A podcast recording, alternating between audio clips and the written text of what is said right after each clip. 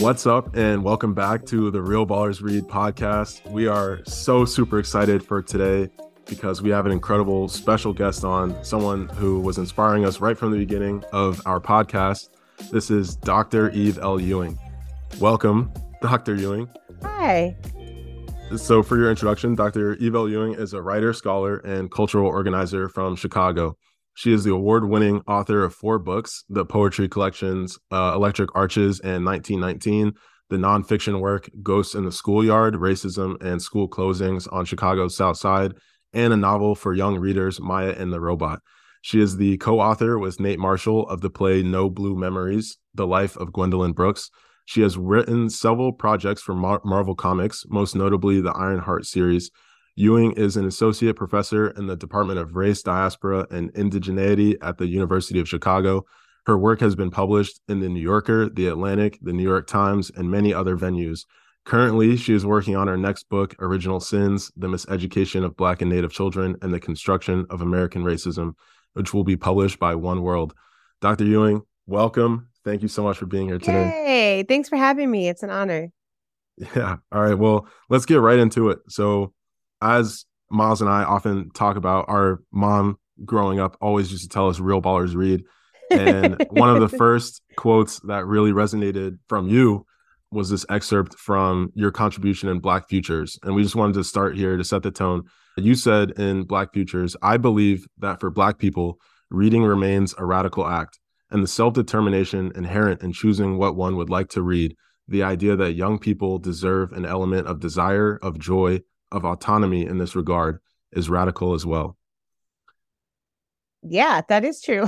yes. So that is what you said. I just wanted to I just wanted to give it a little pause, you know. I agree with myself. From a few years back. But no, we just wanted to uh start with this to really ask, you know, how you came to believe in the power of reading, sharing more of your story as a reader and writer.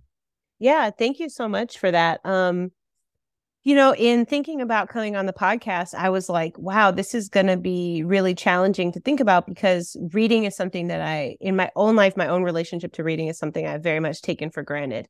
I was an early reader. Uh, I started reading very young. I started reading when I was about four years old. And so I don't remember a time of not being able to read. And I think that what that unlocks in terms of my early memories is that being able to read immediately invites you to engage in a different kind of inner sense making or inner dialogue that doesn't require the intervention uh, of adults. Um, and so, you know, it allows for you to kind of have conversations in your own head, which I think I think is really important for everybody. And I think that there are many ways of accessing that that are not only, you know, not only through reading, I think through music, uh, through just interactions with other people, right? But there's a kind of um, fugitive element to children's inner lives uh, because so much, especially now, so much of what we ask children to do and how we ask them to comport themselves is under the surveillance and control of others. And that is true for all children uh, in our culture. I think that's especially true for children of color. It's very true for Black children. Um, and it is truer in schools now than it was when I was in elementary school, um, largely because of the kind of amplification of, you know, a neoliberal school regime that um, puts forth the idea that testing and really through testing forms of sort of social control are the best ways that we prepare young people to be successful in our society. And in fact, one of the insidious things is that um, we are actually we've internalized the idea that that is somehow a form of like civil rights or radical action or even love right the idea that um treating black children in particular with a great deal of harshness with a great deal of control with a great deal of strictness in how they spend their time uh, whether they can daydream whether they can you know be lost in their own thoughts that that is somehow preparing them to be successful in the world um I've I didn't mean to go so off deep into the weeds so quickly in terms of my kind of no, like education cool. education scholar hat. But let me get back to the question. Um, and so so I started reading really early and I love reading. I also am sort of resistant at the same time. I, I think my own love of reading is kind of like almost, but not entirely, but is partially due to just kind of like the happenstance of life, right? And what I mean by that is, I really do think that all of us are born you know, with different ways of moving through the world and different ways that we see the world. And for some people, it's really more kinesthetic, right? And for some people, it's really more visual. Um, and some people are really comfortable moving in their bodies.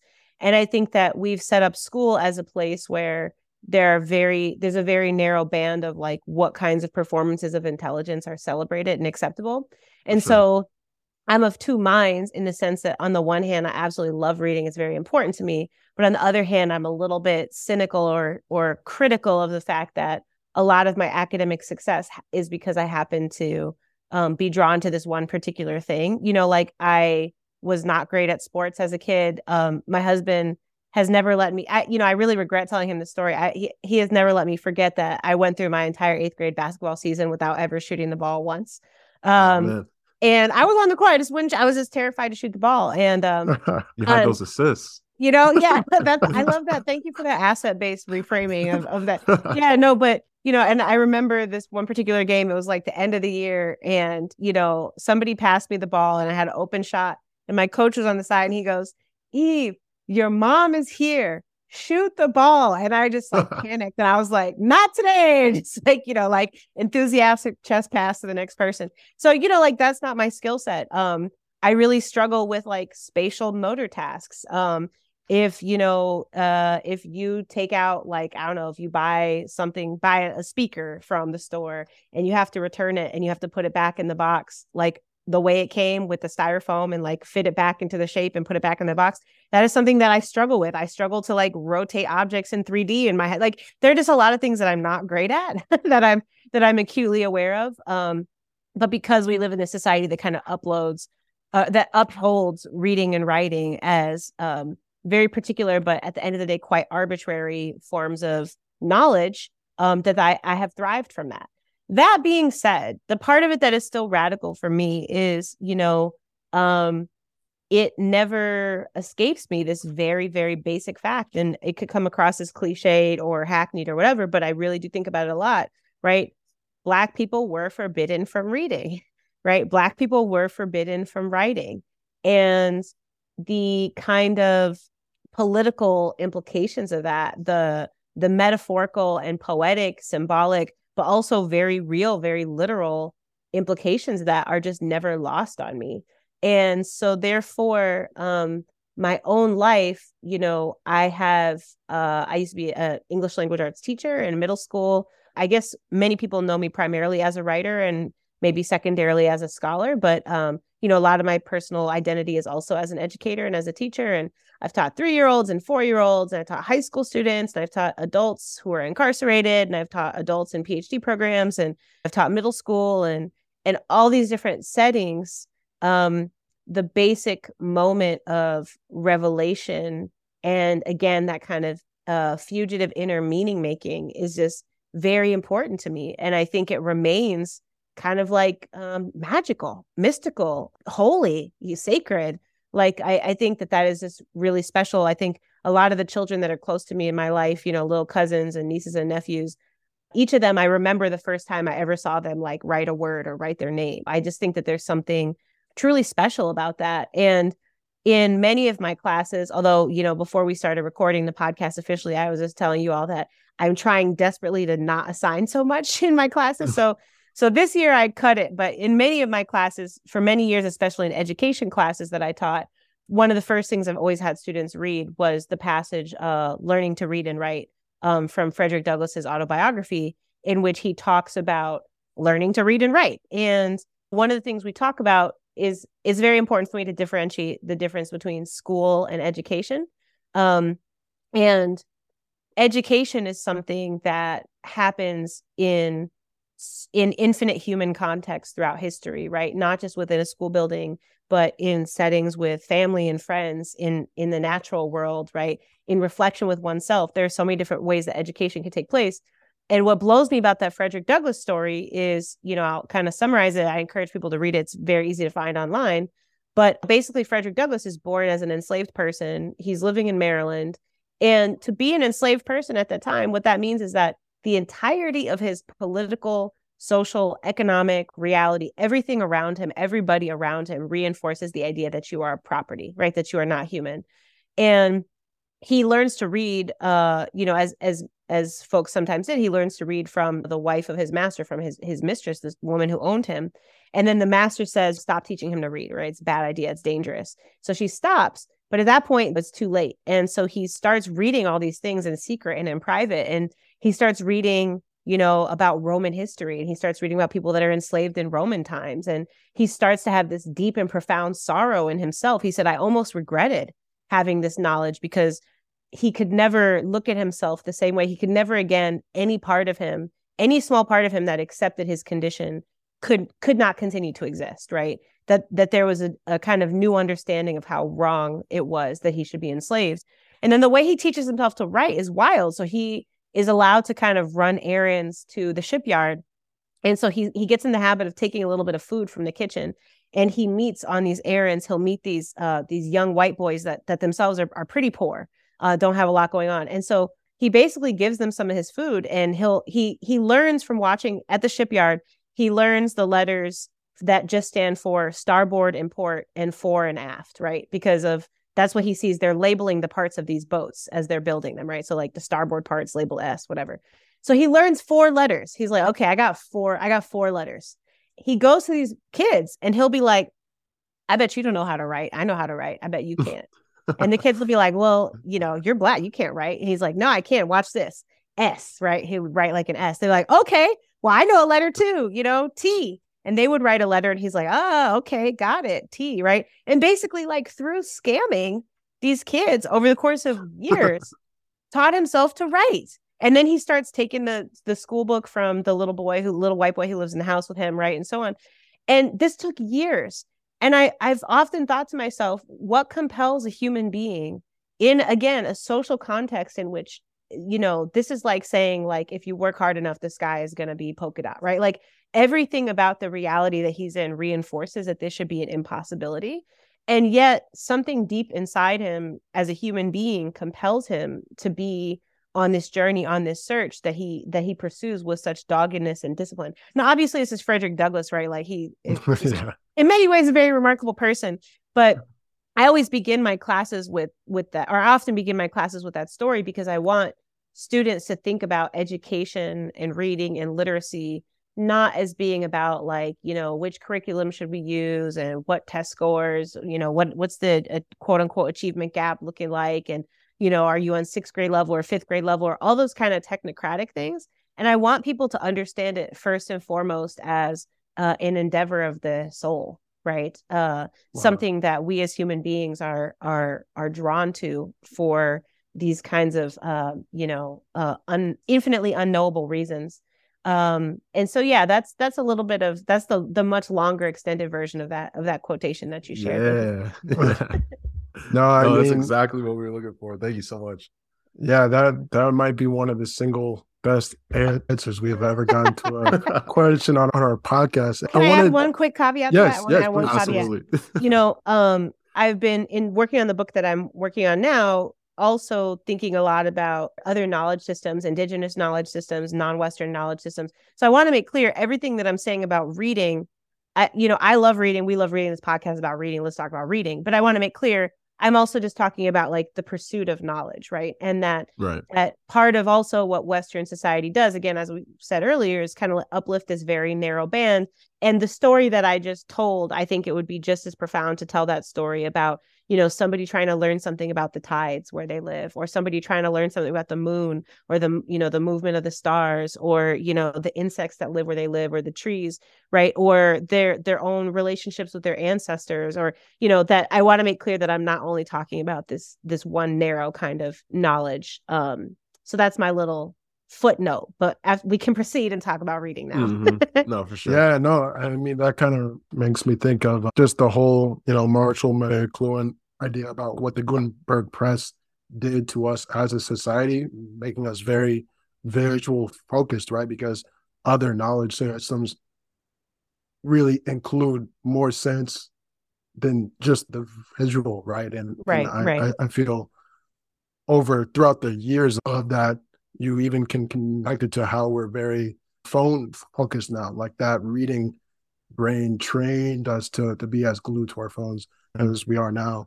Um, That's so true. And I think for me, yeah. learning to develop some of those other senses has been a really important part of my identity as a mm-hmm. writer. Mm-hmm. And I just wanted to ask, though, as a follow up question, I think one of the big ideas that I learned from your book, Ghost in the Schoolyard, is this idea of like frames and how cold cultural frames like really do create blind spots and affect how we look at what we measure and just affect our biases in general. And so I wanted to ask you about what you think our time is now around education and reading. Because I think as we're kind of talking about with the phones and with social media, reading has become even harder in a sense. Mm. Um, so do you think reading is like a fundamental part of fixing edu- edu- education now, or do you do you think there are other solutions there? Yeah, that thank you for that question. Mm-hmm. Well, first of all, also thank you for reading the book. I appreciate that. And mm-hmm. you know, even in the frame of the frame, kind right. of also reinforces your point because when we lean on these visual metaphors to even talk about what is uh what we can perceive and what is obscured, right? So I use this metaphor of the frame and the painting and sitting inside the painting, sitting outside the, the painting. And, you know, even a term like like blind spots or, you know, in um academia, I've tried to turn away from saying blind review, right? And and even those kinds of things to think about how we use the metaphor of of disability and of of not being able to exactly. see as kind of a synonym for ignorance, right? And so um so that's something I've been thinking about myself and it's so baked into our language um, so, you know, I think that there's a lot. That's such a good question. So, I think that one of the frames that shapes the way we think about education now that really often goes the thing the thing about these frames just to kind of like quickly gloss the the book which people should check out at your local library or wherever you get your books um is that basically in this book i'm saying that i'm talking about the 2013 public school closures in chicago which are the largest mass school closures in american history.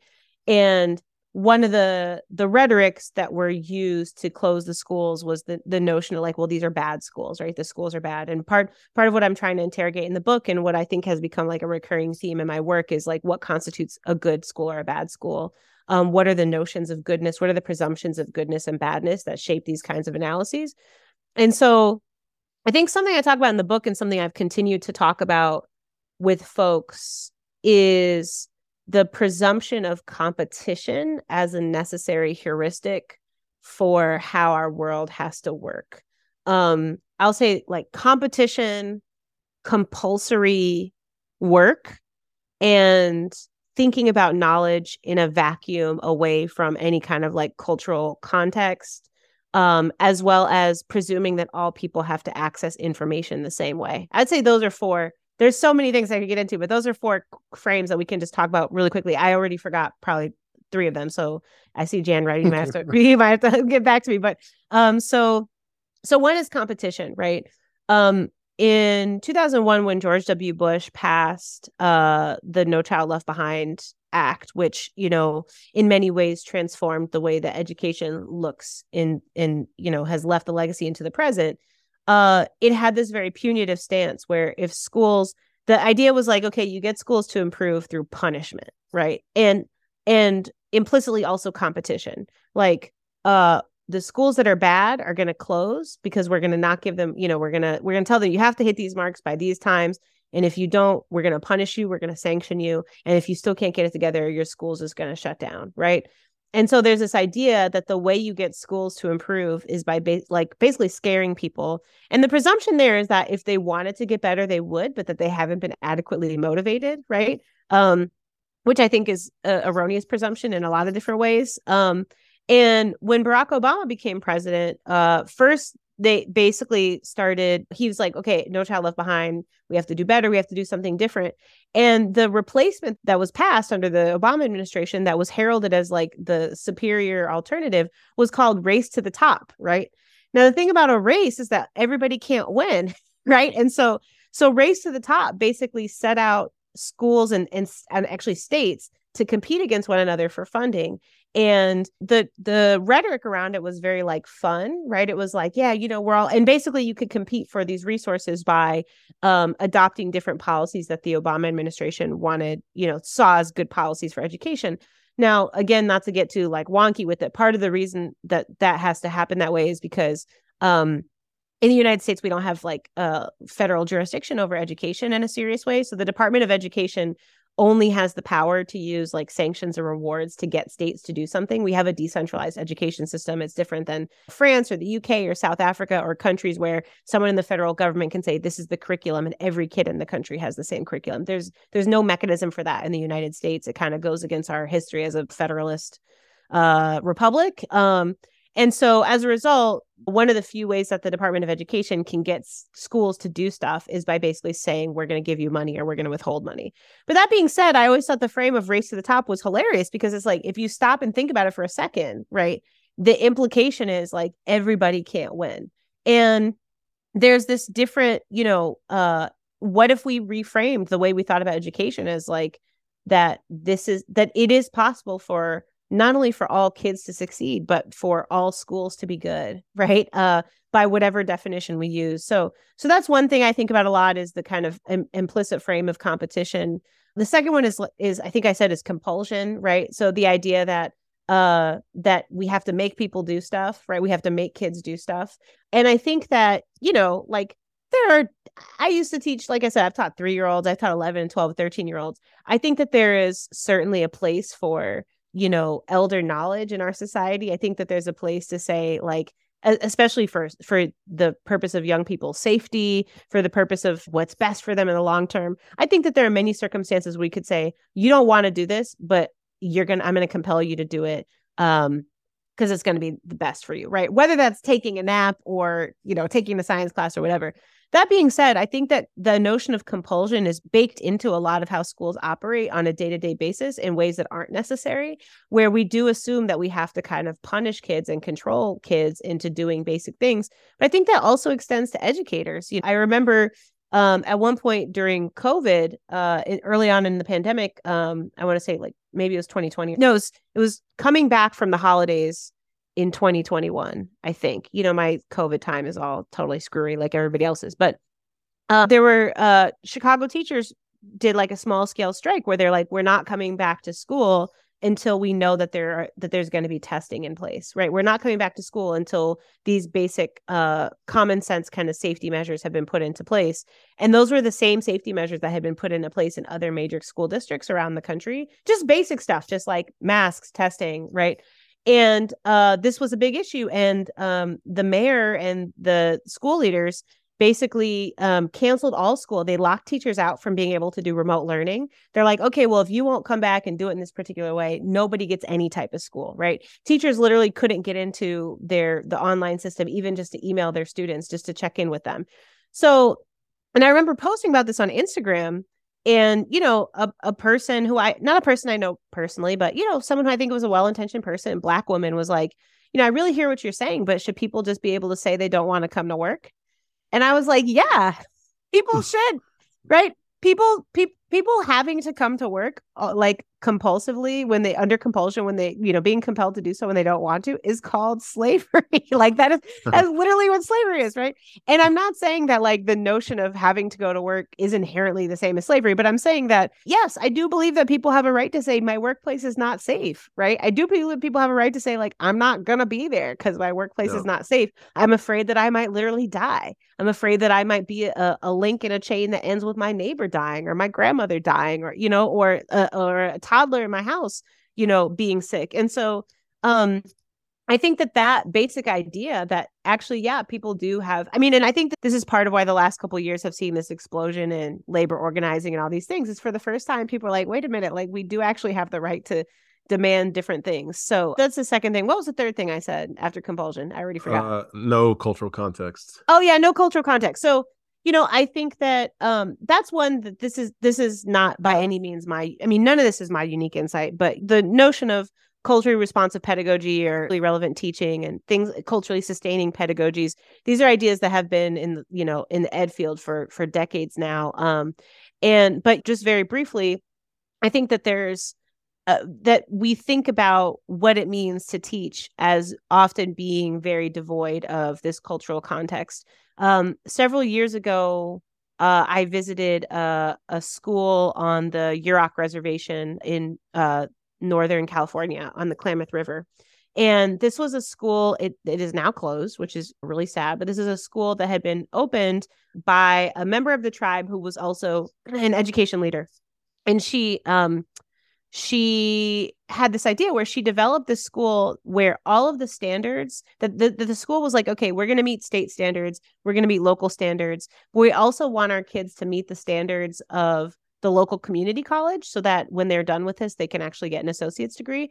But we also want our young people to meet cultural standards. And so she actually mm-hmm. worked with everybody in the community to say, all right, if this kid is growing up as a member of the Yurok tribe, what do you want them to know? Right like what is important to us as a, as a group as a community as a tribe and people said things like well the kids should know our language right they should treat elders with respect right they should um, know how to interact with the salmon right that that all those things became baked into how the school actually functioned and so teachers were not only observing kids on, you know, do you know fractions? Do you know math? Right. But actually, like, are you respectful to your elders? Like, that actually became something that was officially part of the curriculum. And then on the day that I visited, I'll never forget this. I visited this classroom, everybody's doing math. And in the back of the room, there's just this, you know, older woman. She's sitting in a rocking chair. She's just kind of chilling, doing her thing. She might have been like reading or crocheting or something. And periodically, kids are going up to her and like showing her things and sitting back down. And basically, this woman was like a classroom elder. She was a classroom, she was somebody's grandmother right? She wasn't there to be a, an aide. She wasn't there to volunteer. Her job was literally to chill in the room. And periodically, kids would go up to her and be like, "Look what I did! I'm done." She'd be like, "That's great, but you know, good job, honey. Like that's great, baby." Right? And and what does it mean? You know, when I, I talked earlier about learning and education being this ancient thing, it's really relatively recently and in ways that are very much bound up with being in an industrialized society, being in a capitalist society that we've decided that it has to take place in this one particular very narrow context. And so I would also, you know, I think that that the frame of, you know, I think one of the reframes that would be very that is very helpful in, in education spaces is to think about what other um, forms of knowledge, forms of context, um, forms of wisdom can be brought into conversation with reading. And, you know, um, this term, funds of knowledge, comes from a very famous academic paper um, authored by a scholar named Luis Moll, M O L L, and, and several other co authors. Um, and, you know, just thinking about what do parents know? What do families know? What do elders know? One of my favorite assignments I ever did with my sixth grade students was uh, we did this oral history assignment and I had students interview their grandparents but you know a lot of kids didn't have a relationship so i was kind of getting these like freelance elders. Um, and there was an older woman in our school who was a paraprofessional. She worked with kids who had disabilities and she was in her 60s and i hooked her up with one of the students he interviewed her.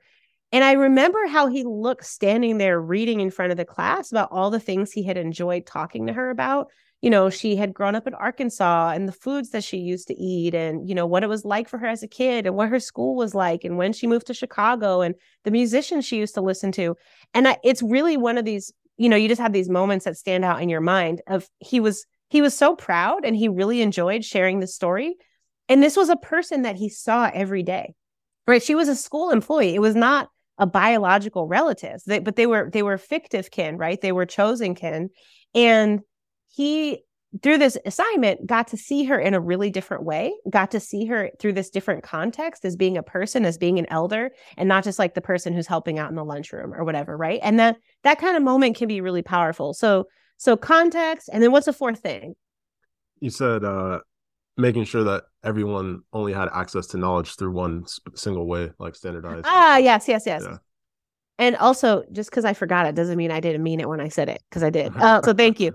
But I knew I had your help. So, um, yeah. So that's the last thing I'll just share is like different ways of accessing knowledge. And so this is one as a college professor that I deal with a lot um, and that I think you see a lot in kinds of social media conversations and headlines that a lot of folks really think, you know, for example, that audiobooks are not real books, right? Or that having to fidget or engage in some kind of stimming activity or physical activity or pacing or getting up and taking a break or doodling or using a computer that all of those types of things somehow um, inhibit or delegitimize the access uh, access to knowledge and I just think that that is ableism. And I mean that not as personal critique of those people, but, you know, ableism, much like racism, is something that we internalize often without thinking about it. And it's something that all of us are able to to reenact in different ways that we sometimes don't intend.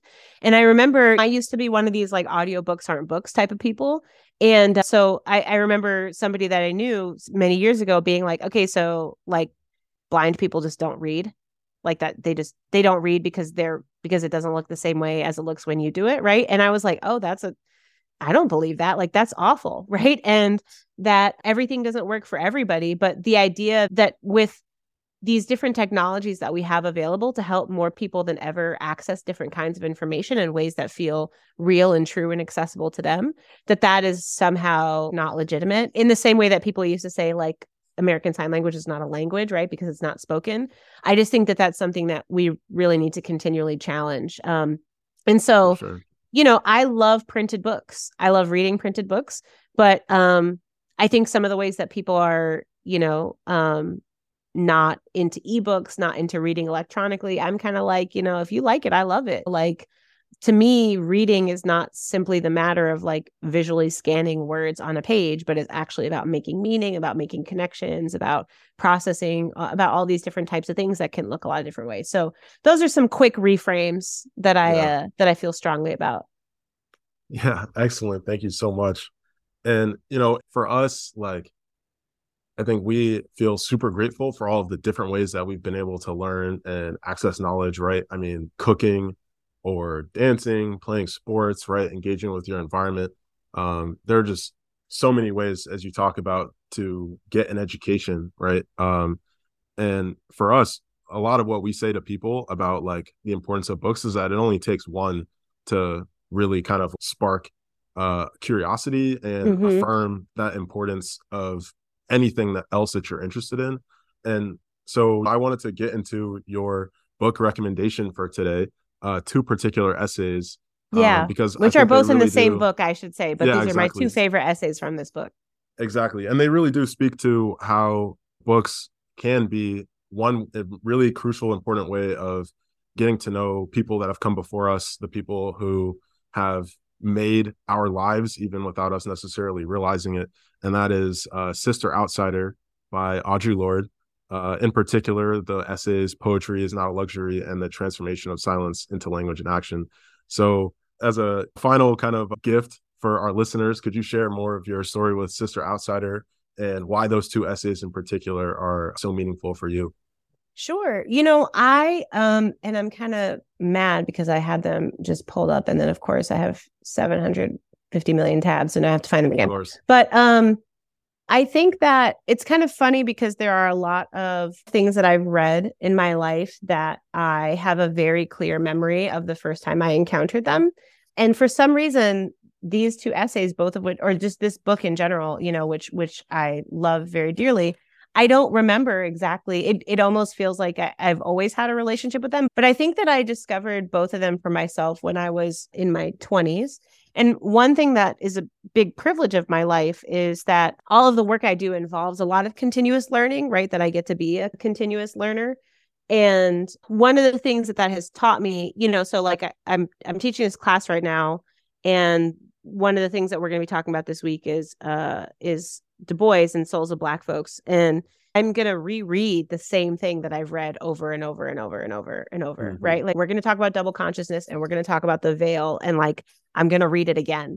And I know for a fact that I'm going to discover something new from it. And and I think that I have to do that because it's my job, right? I happen to have a job that requires me to revisit the same text over and over. But that's a really instructive practice that I invite lots of people to engage in, right? Like you don't have to be a professor to do that. And I think that um that there are so many things, there are so many texts that have a lot to teach us upon repeat visits. And so these two essays are essays that I've read countless times, and every time I go back to them, I get something new from them. Um, the the phrase "poetry is not a luxury" is, uh, you know, I think as well as "your silence will not protect you." Um, I think mm-hmm. are two of the the kind of quotations that that Audre Lorde is is maybe you know I don't think she's I don't think she's as well known as she should be, but to the extent that people know her, those are two of her better known quotations.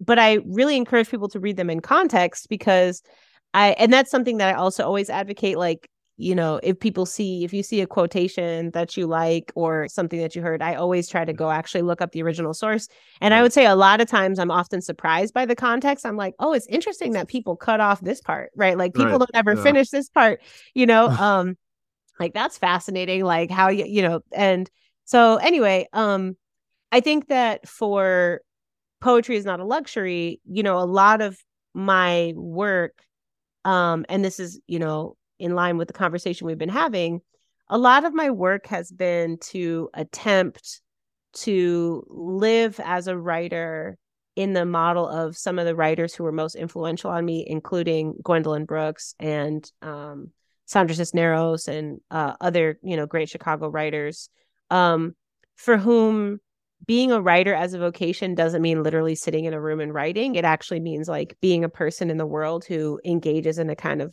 series of public literacy projects or who who advocates right for for reading and writing and for people and for communities. And that's mm-hmm. kind of the the type of writer that I've always wanted to be.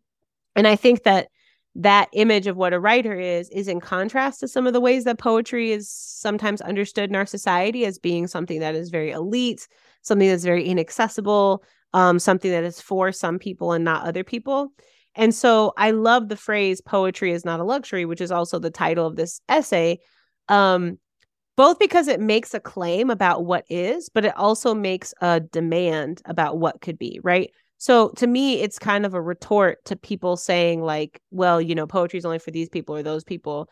Um, to say poetry is not a luxury is to say, no, actually, poetry is for everybody.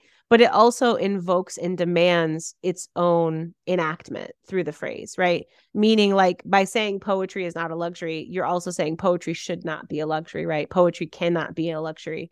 Um, and you know, maybe I'll I'll read uh this particular should I read this passage from this essay? Yeah, for okay. sure.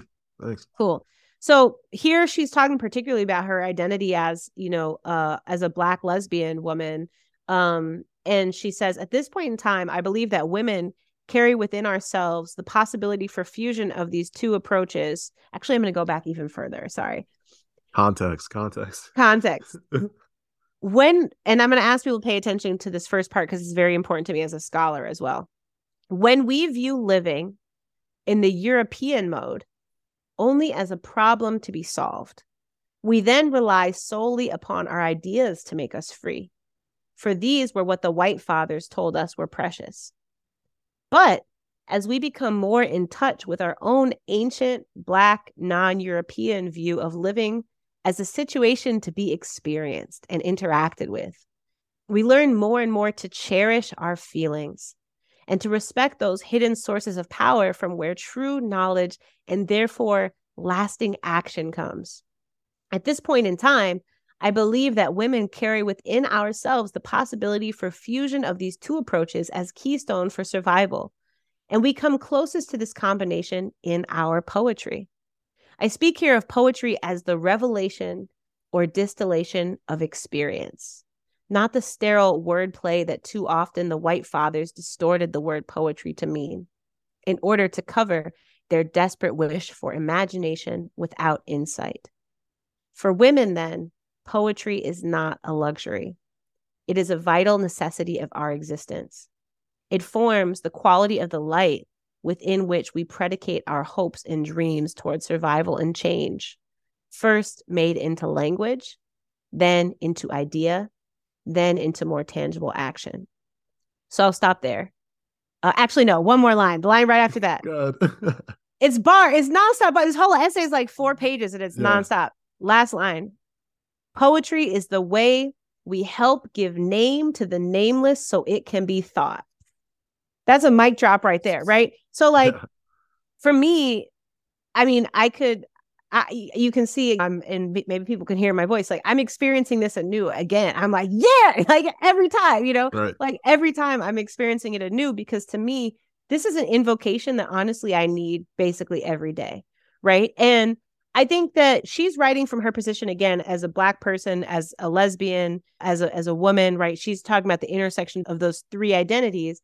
But I think that what she's doing is not meant to be exclusive it's meant to be inclusive right? And it's in it's it's it goes back to miles's question about frames right? She's inviting us to take on a different frame. She's inviting us to say okay i think therefore i am. That's one way of seeing the world right? Where is the place for feelings right? And and she's putting forth poetry as she as she puts it poetry is not being about mastering these forms and these crafts and learning these technical terms. Those things can all be great right? But it's actually saying this is an ancient practice that allows us to access something about our own wisdom and to uplift experience as a meaningful way of of seeing the world and shaping community. And then towards survival and change right? From language to idea to action right? To me this is such a vital reconfiguration of what poetry is um that is you know really about how are you going to transform the world right? One of my favorite quotations is is sandra cisneros another amazing poet who said we do this because the world we live in is a house on fire and the people we love are burning in it right? The world we live in is a house on fire and the people we love are burning in it. And therefore language has to become idea has to become action. So that's like and you know for folks who haven't read this essay the whole joint is like literally three pages long and yeah. the the density of the bars of the excerpt that I just read is nonstop from beginning to end. Like it has no skips, right? As an essay, No it's skips. just like it's just like it's it's almost overwhelming uh to read. It's I I'm geeked about it. I'm gonna read the whole thing again later. Um and then I know we're a little short on time, but um the other essay that I'll briefly mention is the transformation of silence into language and action. And again, you can get both these essays are widely available online, but they're collected in the book Sister Outsider. Um, for folks that are able to do so economically, I, you know, uh, just want to note that like um buying books if you're able if you can't buy books that is totally cool and that's why we have libraries and we and also people should like form community libraries and borrow books from each other and share books and and all that if you are able to buy a book um purchasing books when that author is not alive that money goes to their estate which means it goes to their family. It goes to protecting their legacy. It goes to taking care of their archives. It goes to making sure that their house is not flooded out. And i just want to put a plug in for that because there are some very very famous black people who literally transformed our society from you know malcolm x to august wilson to duke ellington you know um who uh their families are not eating off that legacy, right? The rest of our whole culture is eating off that legacy and their families are not. Their houses are not, you know, I always say like you can travel whatever, you can go to whatever random small town anywhere in America and if there's a dude who invented like a new way to transport butter, like he invented a butter truck, you can go to like the butter truck museum, right? And they've like they, you know, like there's the butter truck museum society and they preserve the house and they have a tour and a docent and a gift shop and you know you go to malcolm x's last standing home in roxbury and it is and there's nothing it's falling apart right? And his family has been trying to raise money for that for years. Fred hampton's house here in chicago right? There's so many examples of this. So that's just a plug. Like if you are able to buy books buy books. And even if that person is not alive like that is also about sustaining their family. And for myself as an author part of why i do the work that i do is i you know i do hope that my family is going to be taken care of when i'm not around anymore. And so please buy people's books. Anyway that being said so so this book uh, or this essay, um, transformation of silence into language and action. One of the things she says, I'll just read this this passage here. Uh, and and for context, also uh, Audre Lorde passed away very young of cancer. She transitioned very young of cancer. We all hurt in so many different ways all the time, and pain will either change or end. Death, on the other hand, is the final silence. And that might be coming quickly now, without regard for whether I had ever spoken what needed to be said or had only betrayed myself into small silences while I planned someday to speak or waited for someone else's words. And I began to recognize a source of power within myself that comes from the knowledge that while it is most desirable not to be afraid, learning to put fear into a perspective gave me great strength. I was going to die, if not sooner than later, whether or not I had ever spoken myself. My silences had not protected me. Your silence will not protect you. But for every real word spoken, for every attempt I had ever made to speak those truths for which I am still seeking, I had made contact with other women while we examined the words to fit a world in which we all believed, bridging our differences. And it was the concern and caring of all those women which gave me strength and enabled me to scrutinize the essentials of my living. So I'll stop there. Okay, okay, wait, wait. I'll do the same thing. I gotta jump. If you jump forward two paragraphs, she says, and this is a question I think everybody should ask themselves all the time. What are the words you do not yet have? What do you need to say? What are the tyrannies you swallow day by day and attempt to make your own until you will sicken and die of them, still in silence? I will stop there for real. All right, let's go. Wow. Uh, Dr. Ewing, thank you so much for sharing some of your story with Sister Outsider. And thank you so much for being on our podcast. This was literally a dream you. come true. Um, thank you, know, you for know... housing my ramblings. oh, for sure. no, we're ready for it, you know. Um, but yeah, for our listeners, this has been Real Ballers Read with Dr. Eve L. Ewing. Um, thanks so much for listening. And please, as soon as possible, check out Sister Outsider and all of Eve Ewing's work. Um, from her children's book, Maya and the Robot, to her poetry, to Ghost in the Schoolyard, and more coming out soon. Uh, Dr. Ewing, thank you so much for your Thanks, time. y'all. Take care of yourselves yeah. and hope to see you again soon.